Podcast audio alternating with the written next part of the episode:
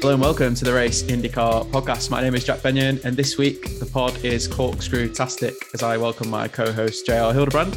JR, you were back in the paddock at the weekend briefly. I imagine the vibe was quite tense in the penultimate round of the season where people are fighting for their seats and fighting for their championships. Yeah, it's always a bit of a weird time to be in the paddock. I mean, I can say this from being a driver in the paddock at the time and just being around that, you know, at this point, you only got a handful of people who are in championship contention. So for those guys, it's very like just session to session, lap to lap, you know, they're totally dialed in. For everybody else at this point, you know, particularly in the IndyCar series, there's not much, you know, finishing 6th versus 10th or whatever in the final standings isn't that big of a deal. So it's a lot of, you know, I think thinking ahead to what comes next for teams and drivers. And obviously we're preparing for quite a bit of action here in the off season. So you can definitely get a feeling for a lot of people holding their cards close to their chest in terms of what they think is going to happen. And I think at the end of the day, still quite a bit of uncertainty.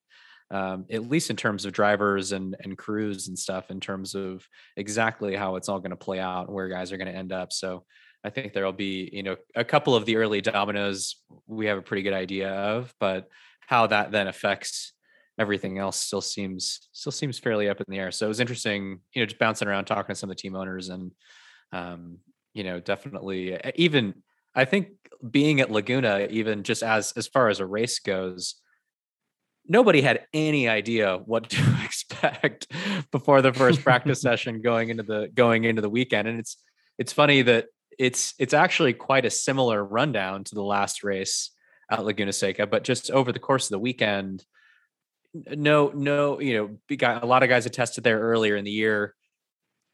Everybody that I talked to was basically throwing that completely out the window. Like it didn't mean anything to them at this point, especially after a lot of teams thought they were going to be really good at Portland and then weren't. And so, yeah, just a pretty wild weekend in terms of what was going on track, let alone anything that's behind the scenes. Yeah, quite interesting. I guess we had, you know, you have the people who are massively under pressure for next year or to fight for the championship. And then you've got the people who totally have no pressure on them and there's not really much in between. So it's quite an unusual situation as we get towards the end of the year. And yeah, like you said, I think even, as you mentioned, people not knowing what was going on until practice. I think some people didn't know what was going to happen after practice as well.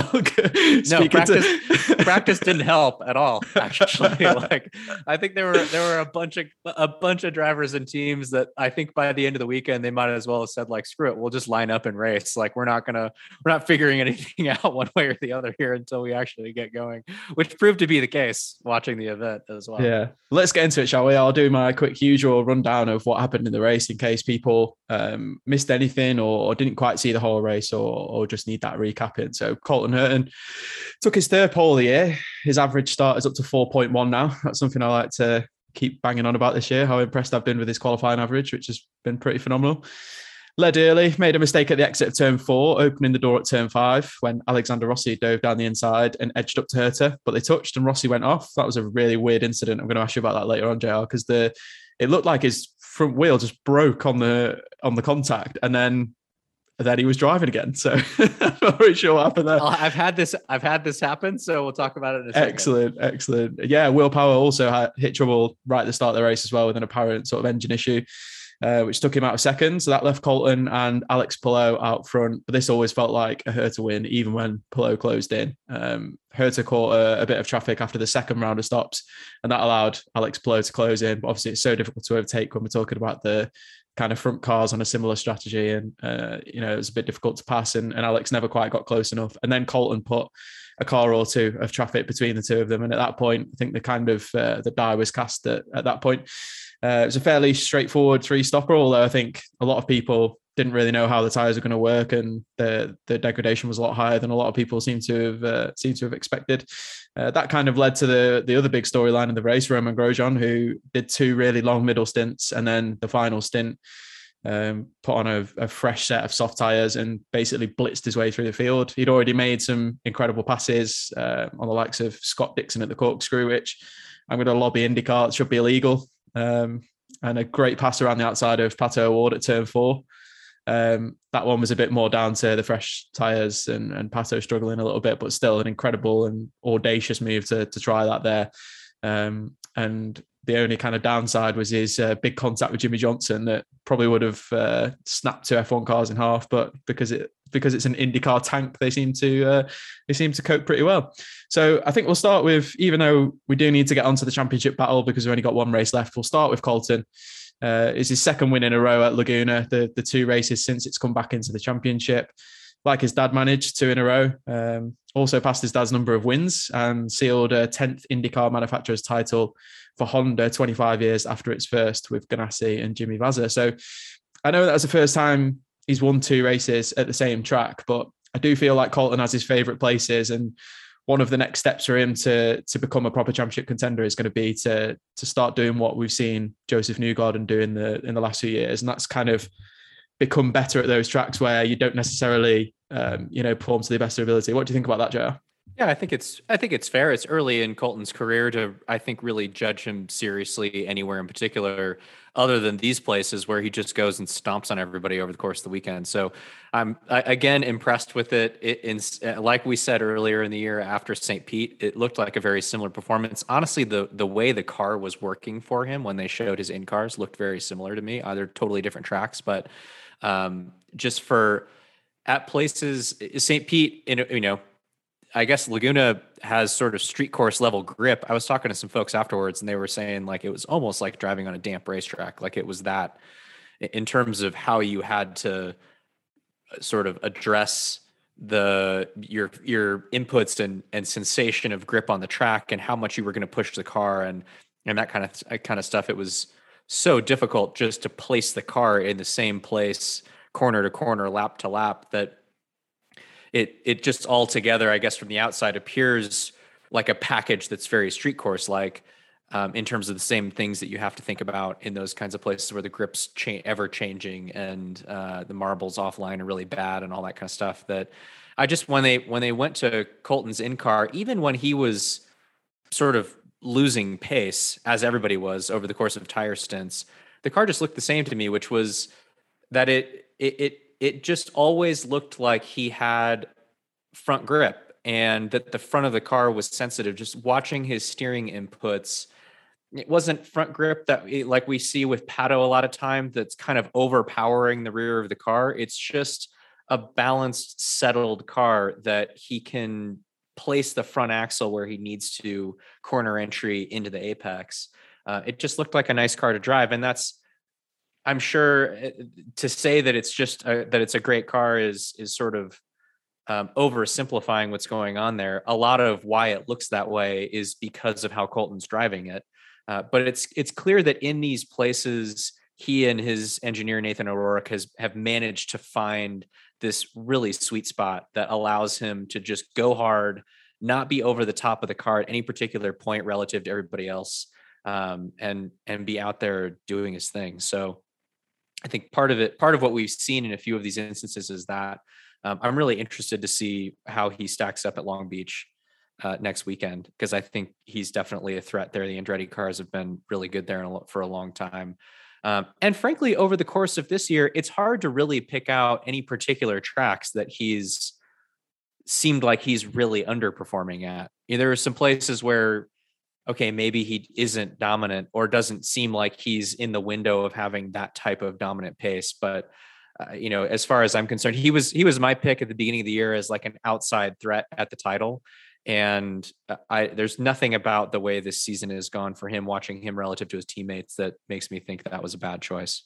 I don't know if you'll disagree with this, but I find him and Newgarden to be in a class of two this year, in the sense of that they can turn up and just literally dominate a weekend. And, I'm talking about, I know Alex Palou's turned up and been fastest in practice and been impressive in races and won races, obviously, but Palou didn't win his first pole until quite a bit later in the season. And I just think, we've seen with Colton at like St. Petersburg and Nashville, and we saw it again this weekend, that him and Newgarden just seems to be in a place at the moment where they can just, once it's in that window, they are very, very difficult to beat. And that is quite a scary proposition moving forward for the opposition. I know those two have both had a bit of bad luck, but you can't have bad luck forever. And if those two can replicate that form next year, I think those two are going to be, really pushing the front more than they have been this year. Yeah, I agree with that. I think basically they're the two guys to me that, even, and like I said earlier, just from watching the in-cars at those events when they are in that mode, it's just kind of like, okay, that basically looks like for them in the car, the way they're driving it, the way their style suits it. It just looks sort of easy to go out there and rip the lap time, and the lap time every lap during the race is good enough to pull away from everyone else. And so it's just kind of like, man, there's no reason. This was another event, just watching Colton, that from like partway through the first stint, I'm kind of sitting there watching it like, unless something crazy happens, he's just going to pull away from everybody, and he might end up winning by like 10 or 15 seconds. Cause it just, there was no reason in terms of what he was doing in the car that it looked like he couldn't. So I think that's there's a lot of other guys that are capable of extracting a lot out of the cars, but it doesn't seem like as a package deal with the team and the car and the way that it's set up and the way they get through the weekends, I would agree that Joseph and Colton seem like the two kind of in a class of their own from that perspective. Obviously, everyone wants to know about the championship, but I thought it was quite important to lead with that. The fact that obviously Colton had dominated this weekend, and I think it's important to highlight that he really should be in this battle, and we're the ones who are poorer for him and Joseph not being closer to the sharp end, really, just because of how good they've been at times this year, and really unfortunate how their seasons have played out. So let's go on to that aforementioned discussion about the championship. Alex Palou took second in the race, and while Pato O'Ward looked set to be one spot behind, he lost two spots after the last pit stops to run fifth. His interpretation was, after how the car had performed at the weekend, especially in practice, it was a miracle, in quote marks, to finish fifth, although he was obviously disappointed to slip 34 points behind from being 25 points behind at the previous round. So having been so close to Alex at one point, to slip those last two positions was really painful for Pato, at a place where they'd had a good test and felt like they might have a good chance to be in contention there. So Newgarden's the other one we should mention, who's now 48 points adrift with 54 on offer, but there's basically 5 points for starting the race, isn't there? So he's pretty much out of it at this point, unless something absolutely mad happens at Long Beach, which it could happen. We're not ruling that out, but it's just worth noting that, the fact that Alex and Pato are going to get 5 points regardless basically makes this very, very difficult for Joseph. I guess 11th for Alex Palou will secure the title, which, some people have questioned, his street course performances this year, but he's been in, he had the problem in St. Pete. And then for two of the three other races, he's been in the top 10. So, I don't think it's as quite as dramatic as maybe some people have made it sound in terms of 11th being difficult for him. Does Palou's slight lack of form on the street courses, though, give Pato O'Ward to win this on merit, or does Palou need to have an issue, do you think, Joe? Personally, I think Palou needs to have an issue here. And I say that in part because I don't look at going into Long Beach necessarily as a track that I would say O'Ward is like favored to stick it on pole and run away with it. I certainly expect him to be fast. But I think that the Andretti cars are going to show up there and be really good. There's going to be, I guess the point generally is that there's a number of drivers who can, Newgarden included in that, Will Power, who can start taking away those extra points for pole, for most laps led, for leading laps during the race, all of that kind of stuff, which as soon as you lose those first couple of points, then Alex is getting like multiples of positions that he can finish further back. I mean, basically if Pato doesn't win the race, then it's almost like anything can happen for Alex. So it's really not that close of a points deficit in my opinion. And Alex's pace has been plenty good enough in the previous street course events to be well in contention there. Like I don't see him finishing outside the top 10 basically when it comes down to it. So to me, I guess some weird stuff is going to have to happen in my opinion for any of this to work itself out. I think it was funny. It was interesting while I was watching the race. We were watching Pato during the race, and it's almost like, okay, so he's obviously, he's become known at this point for having like bad tire dag or car getting loose and going off over the course of the race. Laguna almost suited him to a degree because it's just like everybody's got super bad tire dag. So the fact that he's got it like 5% more or worse than he normally does. Everybody else, it's such a huge delta to the way that they typically get through these stints that I thought that was kind of, it's funny to think about, like there being this weird middle zone. Like if everybody's got a lot of grip, Pato's going to be way at the front the whole time. If everybody's, you know, off the deep end, then it kind of Pato's like, okay, there too, because it can only get so bad basically. It's these places where we've been kind of in between with hot weather, where some teams and drivers do keep it together, like Portland and tracks like that they particularly struggled. So I can imagine him. I had a race at Texas in 2012 or something. I think it was basically like before they did all the PJ1, but they took a ton of downforce off the cars to like ensure that it was not going to be a pack race. And I think 5 cars ended up finishing on the lead lap. Like it was one of those kinds of races. And we were just, the car was just terrible. Like you're hanging on for dear life, and ended up finishing 5th. Cause it was just like, oh, well, I guess everybody, there was one car that was really good and they lapped almost everybody and everybody else sucked the entire event. So I kind of felt for Pato there, but it was funny to watch in the same respect. I think basically at the end of the day, you know, he's where he's at because they've managed to do a great job of just stringing together, getting the best out of what they've got over the course of the year. Newgarden really needed to have better events, frankly, over the last 2 races and just didn't. You know, I think they came in with high hopes. They were up there in practice sessions at Portland and at Laguna. He obviously led the first session at Laguna. But, you know, qualifying outside the top 15 for them in these situations, I know that he's super frustrated by that, and they don't have a lot of answers, I don't feel like, internally for exactly where some of that speed is gone in those situations.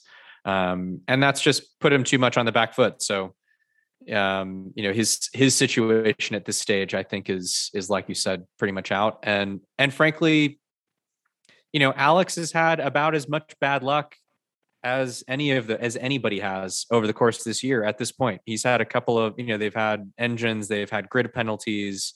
You know, I think at this point, there's nothing about him winning a championship at this point that, in my mind, isn't completely on merit at this stage in the season. From my perspective, the undoubted star of the race was Romain Grosjean, who did 2 long stints in the middle of the race, like you mentioned, to give himself a fresh set of softs at the end of the race. So he was on the alternates and just was like totally playing hero ball at the end of the race for at least a little while. You've written a piece for the race outlining the keys to this drive for Grosjean. So tell us about those. And then I want to jump in with kind of what I saw from his driving over the course of the race, because it was really impressive to watch. Yeah, interrupt me at any point here by all means. But I guess it all started with qualifying, where he missed out on the second part of qualifying, Q2, if you're a Formula One fan kind of thing, by 0.0027 seconds, which is, I think I wrote, frankly ridiculous in the piece that I wrote for the race. It genuinely is. That is silly, like to miss out by that much. And it feels like it's happened to him quite a few times this season as well, where he's missed out by that much. I remember Barber, he was 0.07 something off as well. So yeah, it's been a bit of a theme for the season for those guys, but brilliant start. If you watch the start, it's the exact opposite of what you expect from Romain Grosjean in IndyCar. He kind of hangs back and assesses the situation going into turn 1. It's really, really cool to watch, because obviously the guys were using the outside line through turn 2. It is actually called, isn't it? Which is actually turn 1 to normal people, because there's just a bit more grip on the outside of the corner. The car just grips up better. But Romain took the inside at the start, a bit more of a kind of what you would call, I guess, more of a natural racing line if you're just talking about any circuit as opposed to Laguna. So, and yeah, just picked off 2 or 3 cars on the inside, and actually managed to get a really good exit as well, which he managed to go around the outside coming into turn 4 and take a few spots there as well. So he was 10th by the end of the first lap. And then that obviously became 8th by the time Rossi and Power had kind of dropped out of the mix. So that really, you know, the calculated start there, not doing anything silly. Basically the opposite of what he did at Portland in the, maybe mentally that was what was in the back of his mind with him hanging back a little bit. But there's a great helicopter shot that you can watch at the start of the race, and you can pick out Grosjean obviously because of the purple car. It's really easy to see. And that was great. Obviously don't need to talk about the overtake so much because people will have seen them on social media. Yeah, he passed Hinchcliffe, Chilton and Rahorn first lap in those ones that we've just outlined. He passed Askew on lap 7, O'Ward on lap 10, Dixon on the 30 into the Corkscrew, which, as I said earlier, should be we should be lobbying for that. There's just no way that you expect Scott Dixon to get overtaken at the Corkscrew by anyone. Never mind Romain Grosjean, rookie, IndyCar rookie. That was unreal, really, to be honest. And then he passed McLaughlin on 36, Hunter A and McLaughlin on the same lap on 51. And then his late spell on the fresh tyres, he passed Pagenaud, Ericsson and O'Ward in consecutive laps. We already talked about the O'Ward pass at turn 4, and then passed Ray Hall on 84 to set up the sort of last stint of the race. And then that's where things kind of fell off a little bit, because he erased an almost 12-second gap down to 3 seconds to Alex Palou, obviously hunting him down for second, but then made contact with Jimmy Johnson, which that was a bit more Portland-esque, I think, from how far back he came for that one. He just got a little bit cocky, I think, with some of the moves that he'd been making, and just took a bit too much bigger bite of that apple. He'd had his mind made up that he was going for that. I think he made the decision at turn 2 that he was going to dive down Jimmy Johnson's inside of the Corkscrew. He came from so far back. But yeah, I thought Jimmy Johnson took that like an absolute pro in terms of what he was saying after the race, and kind of, you know, was really good about that. I thought Romain was very lucky to escape without getting a penalty, but, you know, theoretically it didn't really affect anyone's race in the end. But Jimmy did say that he felt like he had potential, that he could have moved forward maybe, but I felt like that was Jimmy, maybe a little bit of posturing on Jimmy's behalf, that maybe that was going to be a bit difficult for him to move any further forward than he was. And yeah, I guess the strategy was really cool, I thought. I saved that bit for last because I think it's one of the coolest elements of the race, because for what I feel like is the first time, this was almost a unilateral Romain Grosjean decision to change strategy mid-race, which I don't think many people saw because obviously you've not got the radio. So, you know, the initial plan was to start on the reds and ditch them really early on to switch to the blacks, which is what Newgarden did, basically, that strategy. But Romain was really happy on the reds to start with, and said, even though they expected the reds to be their worst tyre, it turned out it was obviously their best, and that's why they saved the fresh set for the end. But Romain said, you know, I really like these tyres, let's go long in the middle and then, you know, short at the end. And he kind of explained that in the post-race press conference as well. But just another sign, I think, JR, I think we've done quite a good job of kind of step-by-step explaining the things that Romain's had to deal with this year gradually, whether it's, you know, restarts, pit in, pit out, pit stops, all the things that are a little bit different in IndyCar to what they would be in F1. And I feel like we're getting to the stage now where he's starting to impact strategy decisions himself. He started to impact the setup of the car. He knows exactly what the car's doing now and understands it a lot more, and just generally has a deeper understanding of the championship that he's in. And I think that's why we're seeing more consistently good performances from him, you know, over the past few races.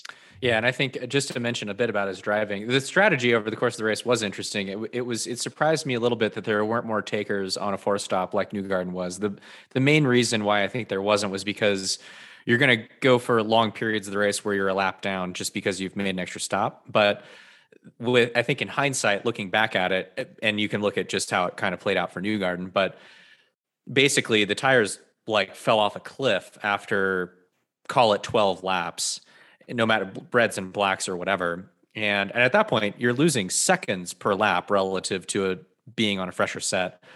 At Laguna, the pit in, because of how tight the pit out is, like not the actual pit out of the pit lane, but as it merges, like there's the slowest corner on any IndyCar track over the course of the year is like the end of pit out. That's like off camber and downhill. You saw Marcus Ericsson like drop a couple of wheels there. It's really easy to do going down on cold tires. Because of all that, the time loss to pit is like 40 seconds or something. So that is the reason that you didn't see more of that, I think. But in seeing how incredible the tire deg was, you can also see why it sort of worked for Newgarden over the course of the race. Like somebody who's, if they can get in a little bit of clean air, can just rip a bunch of laps, not have to fuel save, not have to save tires at all. You know, they were able to sort of match with that. That was kind of interesting to watch over the course of, you know, how the whole thing played out. But to me, what was really interesting to watch with Romain was really just the creativity that he showcased in the car. And you see that a little bit in terms of where he was making passes. That for sure was a piece of that. But even just in terms of what he was doing with the car itself, it reminded me of how you drive the car on ovals sometimes, which is that he almost, especially as the tires would start to go off, it was like he just wasn't, it almost looked to me like he wasn't going to allow himself to turn the steering wheel more than a certain amount through the corner. basically. Like, he just knew that if he keeps steering the car, that it's going to go to understeer, and then he's going to get like this big understeer to oversteer swap, and the car's, you know, you're burning tires off, and that just, that's a compounding threat over the course of corner to corner, lap to lap. So, you know, a good example of it was particularly in turn three. You saw a number of guys doing this, kind of missing the apex in turn three throughout the race. But watching Romain through like his last stint, even when the tires were good, there was a lot of follow cams where you're watching him behind another driver. And he was going through three, he was going through five, six, he was getting to the apex, but the last corner, turn 11, coming onto the front straightaway, that it was basically like he was kind of bending in late. He'd get to a certain point with the steering angle and just not force the car to get down to the apex from there, let it roll this kind of slightly wider but longer arc through the center of the corner. And then he would just get it squared up and get this great like punch off the corner. It was almost like he was driving a half wet line through the middle of the corner, basically, like just really squaring everything off. And it struck me that, you know, sometimes you do that on the oval, you just move up half a lane, because by having to add that extra steering in the center of the corner, it just like binds the car up in a way that it can't maintain momentum and kind of continue to carve and keep the front tire underneath it. Like he had, it looked like he had such a keen sense for the slip angle that the front tire was willing to like deal with, basically. And completely like, and I don't know that it's even purposeful at that point, that he's thinking, okay, I'm just going to drive the car out in the middle of the track, in the middle of the corner. I think it's probably more just a feel thing, corner to corner, lap to lap, like, okay, it's not quite going to make it to the apex, so I'm just not going to force it to do that. And it was really interesting to watch, because I found over the course of this year, particularly Road America, the Indy GP, at those circuits where you've got a lot of heavy braking zones, I've seen the same thing from him on the brakes, and that applies to his passes up in the corkscrew. Like, I would love to see what his brake trace looks like, just because it's such a different dynamic. The way that he places the car with such great confidence, still heavy on the brakes late into the corner. I mean, I can tell you from being in the car, you're at an incredibly high risk in those situations of just locking fronts up and blowing past corners, or ending up in the side pod of the car you're trying to get by. He has such confidence at that stage of the corner that he's still going to get it wound up, and is frankly extracting like an incredible braking power, like deceleration power, still from the car, at a place where typically like the style of a lot of drivers these days is to be almost like off the brake as you're bending in, you know, to settle the car, get the nose up, like let the car roll through that first part of the corner. So just super interesting to watch. He's doing some things that I think are sort of, I would guess that there are other IndyCar drivers up at the front of the pack that are watching some replays of Romain Grosjean, wondering the same thing. Like, what exactly is he doing there? Because he's definitely found something that he's very comfortable with, and is working that not many other drivers are able to do. Well, do you know what, JR? He's going to have three teammates next year, potentially, because we've not had an official announcement, but we think he's going to have three teammates next year. Andretti, who are going to see that steering trace. Two of them are going to be people who are capable of winning the championship. So maybe they'll talk some shop there and trade some secrets. But yeah, I'm getting quite excited now, because I think we have seen some inconsistency from Romain over the course of the year. But as far as I'm concerned, he's a rookie learning the championship. And across every race weekend, we've seen him learn something new, or perfect something, or just generally improve at something. And I think that's always a sign of a driver who's, you know, really going places, because if you could, it's like Colton Herta. It just seems like every year he adds something little, whether it's, you know, he gets better at fuel saving, or he's better on the tires, or he becomes more consistent, or whatever it might be. You know, it seems like he's learning something all the time, and those kind of drivers are always going to be a threat for championships, and are always going to keep getting better. And even at, you know, not that Romain's old, but even at his age, at this part of his career, he's still willing to learn and still showing signs that he is learning and growing as a driver, which is fantastic. Based on that, JR, do you see him as being, you know, immediately ready to fight for the championship next year if this Andretti deal does supposedly come off? I guess I could certainly see Andretti being in a bit of a Ganassi scenario from this year, next year, with Colton, Alex, and Romain. Like, those are all guys that with the right mindset can learn from each other. You'll have Romain coming in with maybe a little bit of a different perspective and a different point of view on how things are doing. You know, we anticipate engineering to follow him there. You know, that seems to be sort of the consensus within the paddock. You know, so they're going to come in with a bit of a package deal of knowing what they did really well at certain places this year, being able to compare and contrast that against what appears to be working equally as well for Colton Herta and Alexander Rossi. I'll touch on the Alexander Rossi thing just really quick, just because we mentioned it earlier, which is he was in like the exactly wrong place at the wrong time in terms of just how his front wheel aligned with Colton Herta's rear wheel. Like, basically what happened, because we ended up realizing afterwards that nothing was broken. Like it kind of appeared as though it might've happened on the telecast, like they were talking about a toe link or whatever. That I actually had this happen at the Indy 500, like 5 years ago, coming out of turn 4. I was coming up on the rear quarter of Elio Castroneves as he was passing another car. This was probably 2012 or 2013. So it was a number of years ago. And that basically he popped out, like right before we got to the attenuator, right as I was pulling out, and so his left rear hit the front, like in the center, in terms of the center line of the wheel, the front of my right front. And it just instantly turns the car. Like it bonks the front of the front wheel so that it just turns momentarily. In that situation, I had to like fire it into the pit lane at like 200 miles an hour. So thankfully I didn't crash like Alex ended up doing, but it's just this really bizarre situation that only happens, you know, like once in a blue moon to anybody ever. Cause it has to be, there's like a 4-inch window where this is going to happen in that particular way. But I felt really bad for Alex in that scenario. Cause this was obviously another event after sticking it on the podium at Portland that, you know, he was well equipped at least to have a good run. I think between the lot of them, you can imagine these guys being quite the powerhouse in terms of where they go.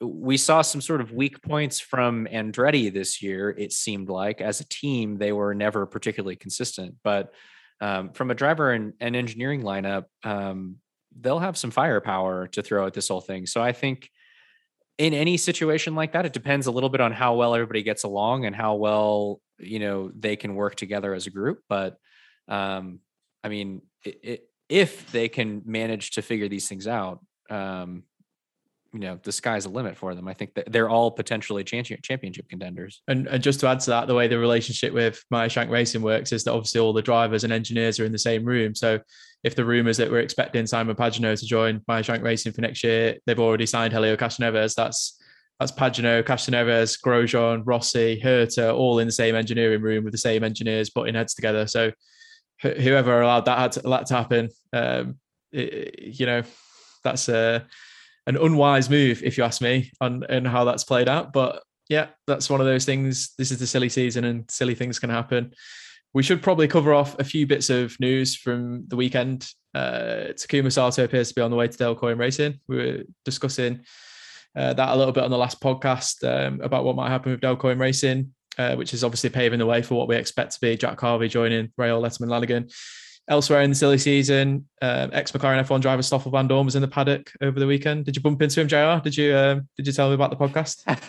That was the first thing I said, actually. I was like, hey, I thought that might be it. We've never met before, but you should listen to this podcast that we do. No, I didn't see him. I didn't know that he was there until after I had left, but not a surprise to me that some guys like that are cruising around after seeing Romain this year. I think everyone got a bit excited about that, but he does have a 22 deal with Mercedes for Formula E, so they're not pulling out of Formula E until the end of 22 or however the Formula E seasons work these days. But yeah, he won't be driving full-time in IndyCar basically next year, but there's a good chance he could come over and do a few races.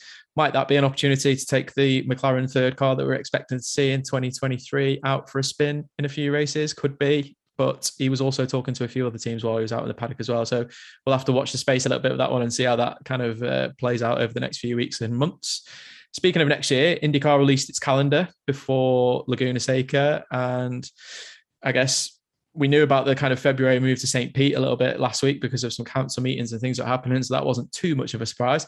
Texas moving to March. It's been rumoured for a little while. That was a bit of a one that the teams and drivers who race in IMSA won't be particularly happy about, because it means a clash of weekends with the 12 hours of Sebring, which is obviously one of the biggest sports car events in the States. And the teams and drivers there will be have to be flying back and to between Sebring and Texas to get that done, which has understandably caused a little bit of upset there. But one of those things where when you've got calendars like this emerging, it's quite difficult to keep everybody happy. So sometimes there are these clashes that you can't really help. Detroit, people will be interested to know, I think, drops to a single header instead of a double header. And Laguna Seca will end the season as it did back in 2019. You can view the calendar on therace.com if you want to. JR, we just mentioned Long Beach, which will finish the season last year. Kind of a pseudo home race for you, I guess, in many ways. Had some good finishes there, 2 top 5s in 2012 and 13, or would that be 2011 and 2012? That's right. Yeah, 2012 and 2013. I guess what should people know about Long Beach in terms of attacking that from a driver's point of view? What are going to be some of the challenges that the drivers are going to be facing there? Yeah, Long Beach is it's an awesome track. It's an awesome event. Everybody loves being there. It's cool for it to be the final race of the season. We're used to it being earlier in the season, but the weather will be good. The weather looks good for this upcoming weekend. We can kind of see far enough down the road here to see that ahead of time. As far as the track goes, it's not a place where you have, crazy tire deg. It's pretty abrasive. As far as street circuits go, it's definitely a place where you can really feel the grip in the car. So that makes it a lot of fun. It's bumpy, but you can feel a lot of, you can really get a sense of what the car is capable of doing. You can push the cars really hard. Always a bit of it. There's always some sort of compromises that you're making from the setup perspective, but iconic places on the track, right? Turn 1, long run down into turn 1. So the starts and restarts are always hectic through the fountain. So it gets super congested through there at the beginning of the race. You'll often see some kind of late dives trying to be super opportunistic to fill little gaps. You'll even see that occasionally, particularly on restarts, going into the hairpin, sort of a gentleman's agreement that you don't do it, but inevitably at some point during the race, cough, cough, Marco Andretti. Somebody always jams it in there and kind of like gets everybody all screwed up through the final corner coming to the green. But just a really fun circuit, a place where you get to see the cars work, very low margin for error, a couple of relatively high speed corners on the track as far as street circuits go. So, we've seen the Penske cars and the Andretti cars in particular have been quite good there over the years. Scott Dixon has had a great run at Long Beach. It's been on the schedule for long enough that a number of the drivers in the paddock have had quite a bit of experience there. So I kind of look at, just based on the track record, I look at Power and Newgarden and Herta and Rossi to be guys that I would expect to be up at the front, but Pato has been good in these kinds of situations, particularly in qualifying. Dixon is, Dixon, frankly, as far as I'm concerned, has shown a marked improvement from last year in qualifying just overall. So he hasn't been sticking the thing on the pole as many times as I think he would have liked to. I think he's made mention of the fact that, he's had a couple slip away, but it's going to be tight up at the top, and that's going to be a lot of fun to watch for a final event. Putting you on the spot, JR, who's going to win the championship? I think at this point, my money's on Palou. He's been too good, too consistently. He hasn't been making errors as a team. You can't expect for there to be anything that goes horribly sideways for them. And every time they've been in a stressful position this year, they've bounced back. So I like his attitude. He seems very like just in the moment. That's what you want from your guy who's leading the championship at the end of the year. You don't want him feeling the burden of that pressure, particularly at a new team. We talked about this after the first race at Barber, that you could join Chip Ganassi Racing and feel like you have all the expectations of the world on you. And it was clear that his perspective was just like, no, I'm stoked that I'm driving for one of the best teams. And so I think that that's carried through basically for the entire year. I feel like that's still how he sounds and how he feels when you listen to him talk. And so, he's my pick. It's not to say that I think the other two guys can't do it, but you know, Alex is definitely in the catbird seat at this point.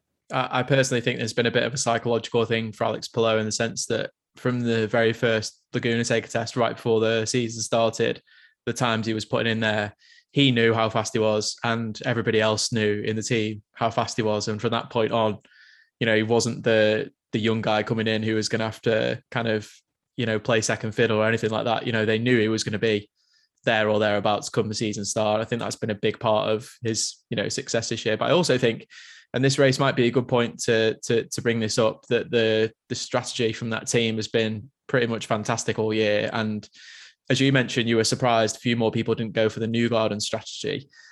Palou and that team could have quite easily followed Newgarden instead of Herta in that situation, because they're racing Newgarden in the championship, not Herta to win the race.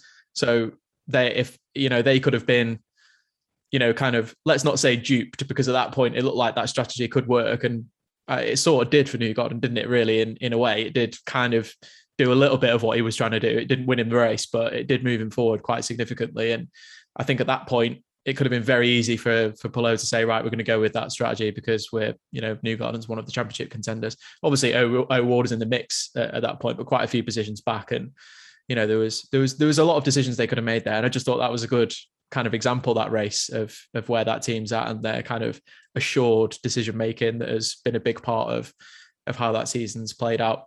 So it's been a fantastic year of IndyCar action, and the next time we speak to you, it will be with an IndyCar champion crowned, either Alex Palou, Pato O'Ward, or Joseph Newgarden. I think it's going to be Palou, just in case O'Ward wins and makes Hildebrand look silly. I'm gonna side with you as well and go with Palou, so that we both look silly. We both look like idiots. That's fine.